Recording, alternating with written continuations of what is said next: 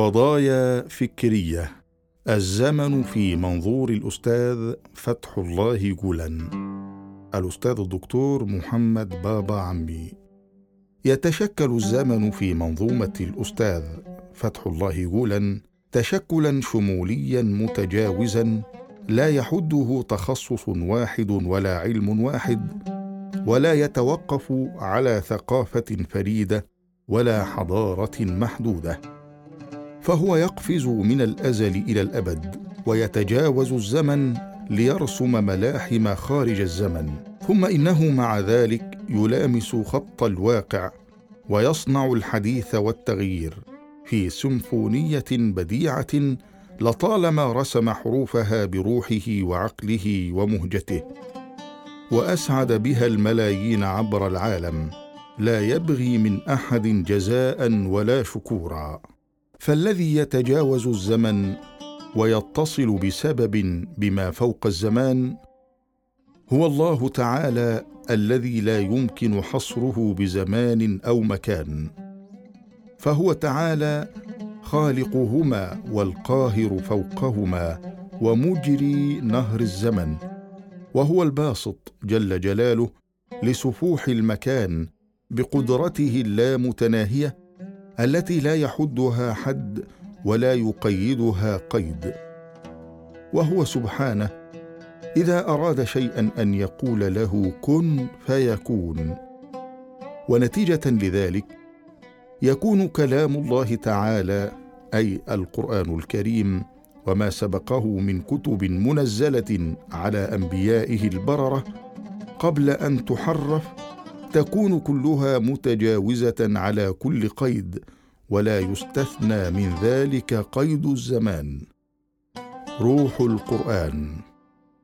ومن ثم فإن روح القرآن لا يحده زمان ولا يبلى بل إن الزمن يبلى ويبلي كل مخلوق. لكن ذات الزمن كلما شاخ وتقدم في العمر ونضج وتكامل وقرب من أشراط الساعة ومن آخر الزمان كلما لمعت حقائق القرآن كالنجوم اللامعة في كبد السماء. ولا يملك الباحث عن الحقيقة الصادق الصدوق إلا أن يقرر أن القرآن معجزة كبيرة وشاملة وغنية تتجاوز كل الأزمنة والأمكنة. وإننا عندما نمعن النظر في العناصر التي يستعملها القرآن نراها غير مختصة بزمن معلوم أو مكان معلوم. وعندما نتتبع الحوادث التي يرويها نجدها تتكرر على مر الزمن. ومن حكمة الله تعالى أن القرآن لا يعلو فوق الزمن لمفرده مثل ما يفعل البشر الأنانيون. وإنما كل من ارتبط به من الخلائق لحقته أبديته الغامسة جذورها في بحر الخلود. فروح القدس جبريل عليه السلام والرسول الأكرم محمد عليه أفضل الصلاة وأزكى السلام وكل من فارت روحه بنور من الله يحمله كلام الله تعالى الدائم بين ثنايا سفينة الزمن فيسكب اللانهائية على وجوده ليكتسب صفة الدوام والتجاوز والتعالي. وإن القرآن لا يخترق بنا آماد الزمان والمكان حتى لا نكاد نشعر بأمواج الأبدية وهي تضرب شواطئ أرواحنا وإن القرآن لا يخترق بنا آماد الزمان والمكان حتى لا نكاد نشعر بأمواج الأبدية وهي تضرب شواطئ أرواحنا فتفيض الأرواح معانيا لا تستوعبها السماوات ولا الأرضون. وإنما فقط يستوعبها قلب المؤمن بأمر من الله تعالى الذي أودعها في فلك من أفلاك الأزلية والأبدية بخاصية قل لو كان البحر مدادا لكلمات ربي لنفد البحر قبل أن تنفد كلمات ربي ولو جئنا بمثله مددا. الحقيقة الأحمدية. ولا نبالغ إذ نقول إن الحقيقة الأحمدية في فكر فتح الله هي السر والمفتاح للفهم والعلم والعمل. ولقد أولاها فتح الله عناية فائقه فمن وعاها في عرفه ومذهبه وعى الحقيقة كلها. ومن تنكر لها غمره الباطل برمته. وإن البشارة بالرسول الأكرم لم تلق على مسامع بني البشر ابتداء.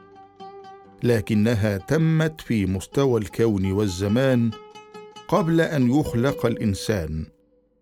والرسول عليه الصلاة والسلام ليس رسولا للعالمين بمعنى الجن والإنس فقط كما يذهب إلى ذلك البعض. وإنما هو رسول لكل الخلائق من الأزل إلى الأبد بلا استثناء. وأما في سلم البشرية وتاريخ النبوات ومنطق التشريع فقد أرسل كل نبي لفترة من الزمن ولمكان معين بينما أرسل صلى الله عليه وسلم للناس كافة حتى قيام الساعة. ورسولنا العزيز هو الذي أعطى الزهو والفخر للزمان والمكان وهو سيد الزمان والمكان وشارح معنى الوجود ومعنى الكون والكائنات بصوته الجهوري. ولذا فإن صدى أقواله المباركة التي نطق بها قبل عصور يتجاوز المكان والزمان ويصل إلينا.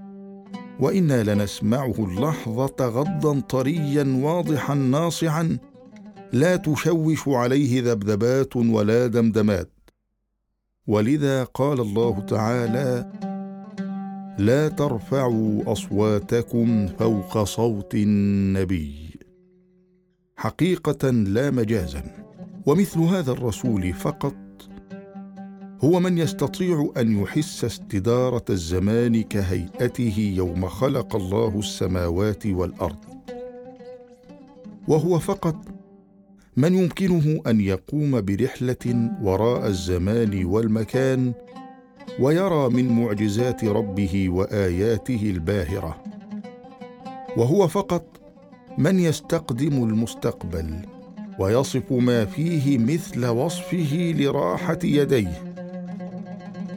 فيقول عن امرأة أبي طلحة وعن بلال بن رباح رضي الله عنهم أجمعين أريت الجنة فرأيت امرأة أبي طلحة ثم سمعت خشخشة أمامي فإذا بلال وهو عليه شآبيب الرحمة إنما رأى وسمع ذلك لا خيالا ولا افتراضا ولكنها الحقيقة حين تتجاوز الزمان ويستوي عندها الماضي والحاضر والمستقبل فيصير شريط الزمن نقطة زمن واحدة. ليس لها قبل ولا بعد ولا سابق ولا لاحق ولا يدرك هذا المقام يقينا وعيانا إلا من اصطفاه رب الزمان والمكان واجتباه رب اليقين والعيان. ولقد أخبر عليه الصلاة والسلام عن تقارب الزمان والمكان وعن تسارعهما وهكذا فبوساطة كلمتين سحريتين وهما تقارب الزمان يشير رسول الله صلى الله عليه وسلم إلى ما سيحدث من تغير في مفهوم الزمن عندنا.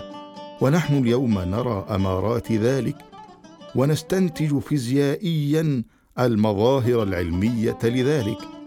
وقد يعترض معترض بآية قل لا أملك لنفسي نفعا ولا ضرا إلا ما شاء الله. ولو كنت أعلم الغيب لاستكثرت من الخير وما مسني السوء. إن أنا إلا نذير وبشير لقوم يؤمنون. فنقول إن الآية حجة على المعترض لا له. ذلك أن حقيقة إلا ما شاء الله تمتد إلى علم الغيب ولا تقتصر على امتلاك النفع والضر. فرسول الله صلى الله عليه وسلم لا يعلم الغيب ابتداء ولا يستطيع ذلك بذاته. ولكن الله تعالى يريه الغيب متى شاء ويخفيه عنه إذا أراد.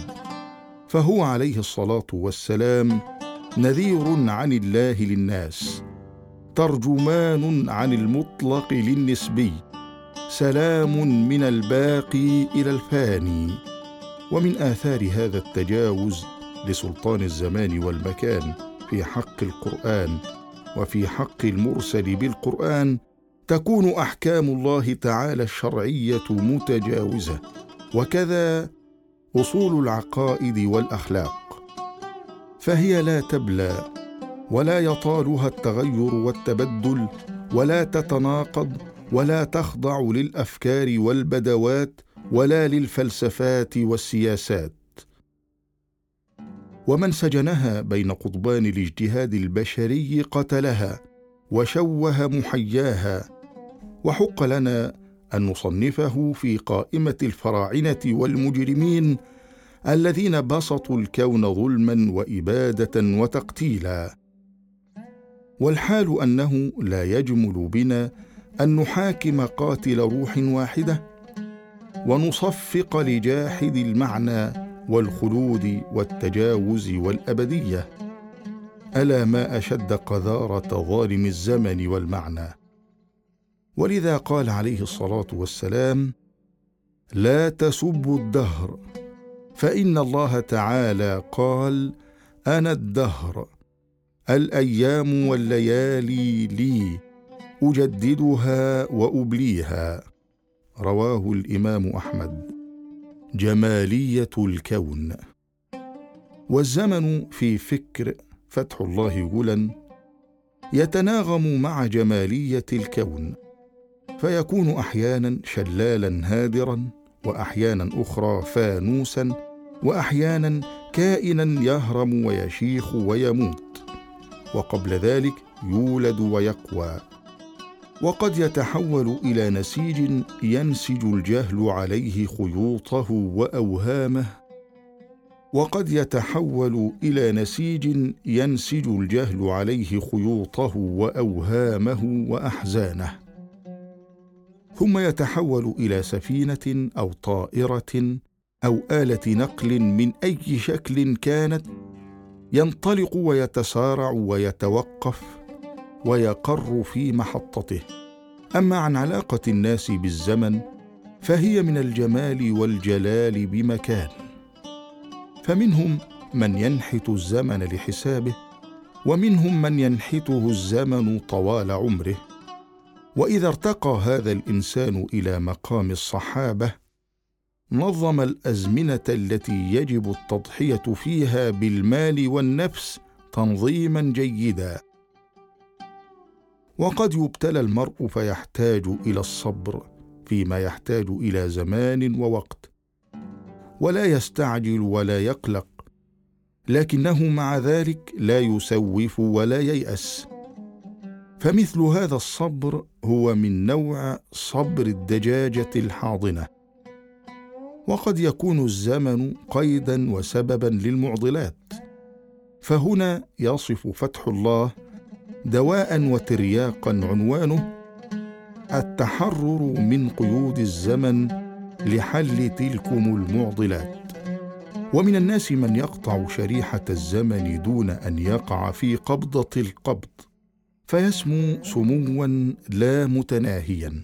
إن الذي يحيا بحياة القلب لا بالمادة الفانية فقط ولا بالحسابات القصيرة اليومية لا غير مثل هذا الإنسان يصير كيانا فوق الزمان. ومثل هؤلاء يتخذون الرضا مصعدا يستقلونه نحو هدفهم بسرعة تفوق الزمان نفسه. فيحققون هذا الهدف بلا حاجز مادي ولا فاصل زمني ولا سبب مباشر فسببهم ممتد بسبب إلى رب الأسباب مباشرة بلا واسطة. وليس لنا من فضل في هذا المقال إلا أننا نصف سبائك الذهب التي أفرغها الأستاذ فتح الله غلا من فكره النير. وقد استقاها من النبع الصافي القرآن الكريم وأخذ أبجديتها من المعلم الأكبر محمد عليه أفضل الصلاة وأتم التسليم. وقبل ذلك وبعده أودعها راضيا مرضيا قدر الله تعالى وتمثلها من أسمائه العليا. ثم حمل الهم وتحمل المسؤولية واحترق وتألم وبكى حتى أنزل تلكم المعاني على خط الزمان والمكان وزين بها جيد العصر والمصر وسواها عروسا لكل صاحب قلب حي فانتشت الدنيا وامتد أريجها وأورقت الأفلاك وعم الربيع كل قفر. ولم ننل بعد بغيتنا ولكننا نملك بفضل الله تعالى شفاعة من سيد الزمان والمكان. فنغتنم الفرصة ولا نضيع الوقت لنقولها صريحة. السياحة يا رسول الله ثم إننا نملك بحول الله عين الله التي لا تنام ونعلنها مدوية لي مع الله وقت.